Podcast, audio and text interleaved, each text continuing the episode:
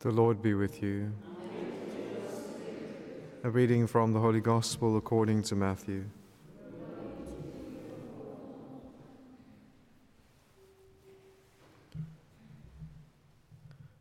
Jesus said to the crowds, To what shall I compare this generation? It is like children sitting in the marketplaces and calling to their playmates. We piped to you, and you did not dance. We wailed, and you did not mourn. For John came neither eating nor drinking, and they say he has a demon. The Son of Man came eating and drinking, and they say, Behold, a glutton and a drunkard, a friend of tax collectors and sinners. Yet wisdom is justified by her deeds. The Gospel of the Lord.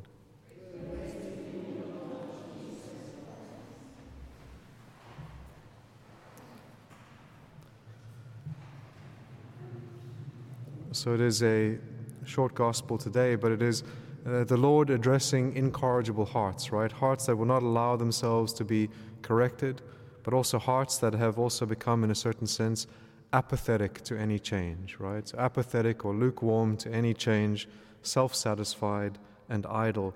And so what happens here is that this is just after uh, John the Baptist has sent his disciples uh, to Christ to ask him if he is the one to come. The Lord has given a uh, affirmation of the proclamation that John the Baptist made that he is the coming Messiah, and he does it by means of saying, Well, what have you witnessed? What works have you seen? And they've all witnessed the works of the promised Messiah. And so then he turns to this generation that will not, not accept the testimony of John and will also not accept the testimony of Christ himself. And so he says, To what shall I compare this generation? Right? A generation as having come forth from. And so this is the generation that comes forth from the world, not from God. And so, what shall I compare this generation? They are like children, but not in the good sense. At times, the Lord says the kingdom of heaven is for the childlike, for those who are like children in particular aspects. But here it is like children in terms of negative aspects, where there is an immaturity, there is this idleness. It says that they are sitting in the marketplaces.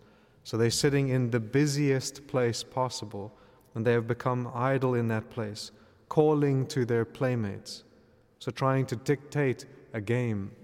What's interesting is one of the uh, commentators noted, he says that the Lord uh, draws out this I- image of a game as well that is being played. And sometimes what happens in games, because they have no end outside of themselves, right? They're simply for themselves, they have parameters within themselves.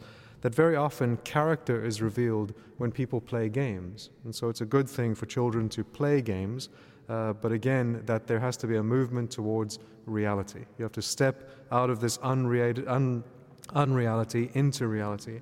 And they seem not to want to do that. And so the call of John the Baptist and of Christ to these children sitting idle in the marketplace is, in a certain sense, a call to a deeper reality. It's a call to step out of a game of life that they seem to be playing and to step into the serious uh, reality of the victory that we must win over sin by God's grace and by His help. And so he says that they are like these children that are saying, We piped to you and you did not dance, we wailed to you and you did not mourn as if they are the ones who should dictate the response of others. We played the pipes and you did not rejoice. We wailed and you did not have sorrow. And so again, they're very fickle in their expectations of others, and they feel like they are the ones who should dictate this. Meanwhile, that is Christ and John the Baptist. When John the Baptist came, that was a time of mourning. He was the one who proclaimed penance, mourning, preparation for the coming Messiah, but they did not listen to him. When Christ came, he preaches rejoicing. The kingdom of heaven is at hand. And so his preaching is a reality and should have the response of rejoicing. And yet they do not respond. Instead, they respond with these very superficial criticisms, which often happens. You see it especially nowadays in our culture. Is when someone, let's say, stands up and preaches on a particular moral issue or something that should be done well. When people know that they should do it, sometimes we are tempted to discredit the messenger so that I don't have to apply the message to my life, right?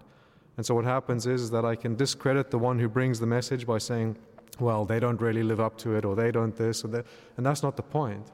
The point is, is the message true? And is that something that I should implement in my life? And if it is, then I should not be, again, uh, superficially discrediting uh, the message because of the messenger. But in Christ and in John the Baptist, we have these beautiful, perfect mes- messengers, made perfect in Christ Himself. And in John the Baptist, it is the Word who speaks through Him. And so the message and the messengers are both examples of life for us. And yet they will not transform themselves to either the message or the messenger, which is Christ. And so what they do is they have this superficial dismissal of John the Baptist, they have a superficial dismissal of Christ. So they say that of John the Baptist who preached penance because they don't want to practice the penance or the repentance that he preaches, they say he has a demon. And then Christ comes and he eats and drinks and he is what is truly he is truly the friend of sinners, right? Which should be a cause of rejoicing, but they say that as something negative, as something bad. Behold, he is a glutton and a drunkard, they again accuse him of excess when there was no excess. They accuse him of things that are very superficial, so that they again do not have to receive his message. And so the Lord is calling out their hardened hearts. He's calling out their apathy towards moving into deeper reality. And He is calling them to open up their hearts, to receive the message, and to make and implement it in their life and to make the necessary changes.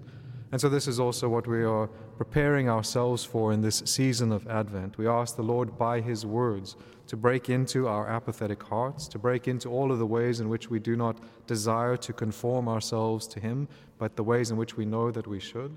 And we pray that in this season, especially as we prepare for the Lord's coming, that we will receive both the message of John the Baptist, which is to repent and have contrition in our hearts and sorrow but then also mix that sorrow with rejoicing because the answer and the medicine of our misery is coming the Lord Himself, the Savior. And so then we respond with rejoicing as well to the Lord. And so we pray for that grace to have hearts open and also hearts that are disposed to Christ and that are teachable hearts. Amen.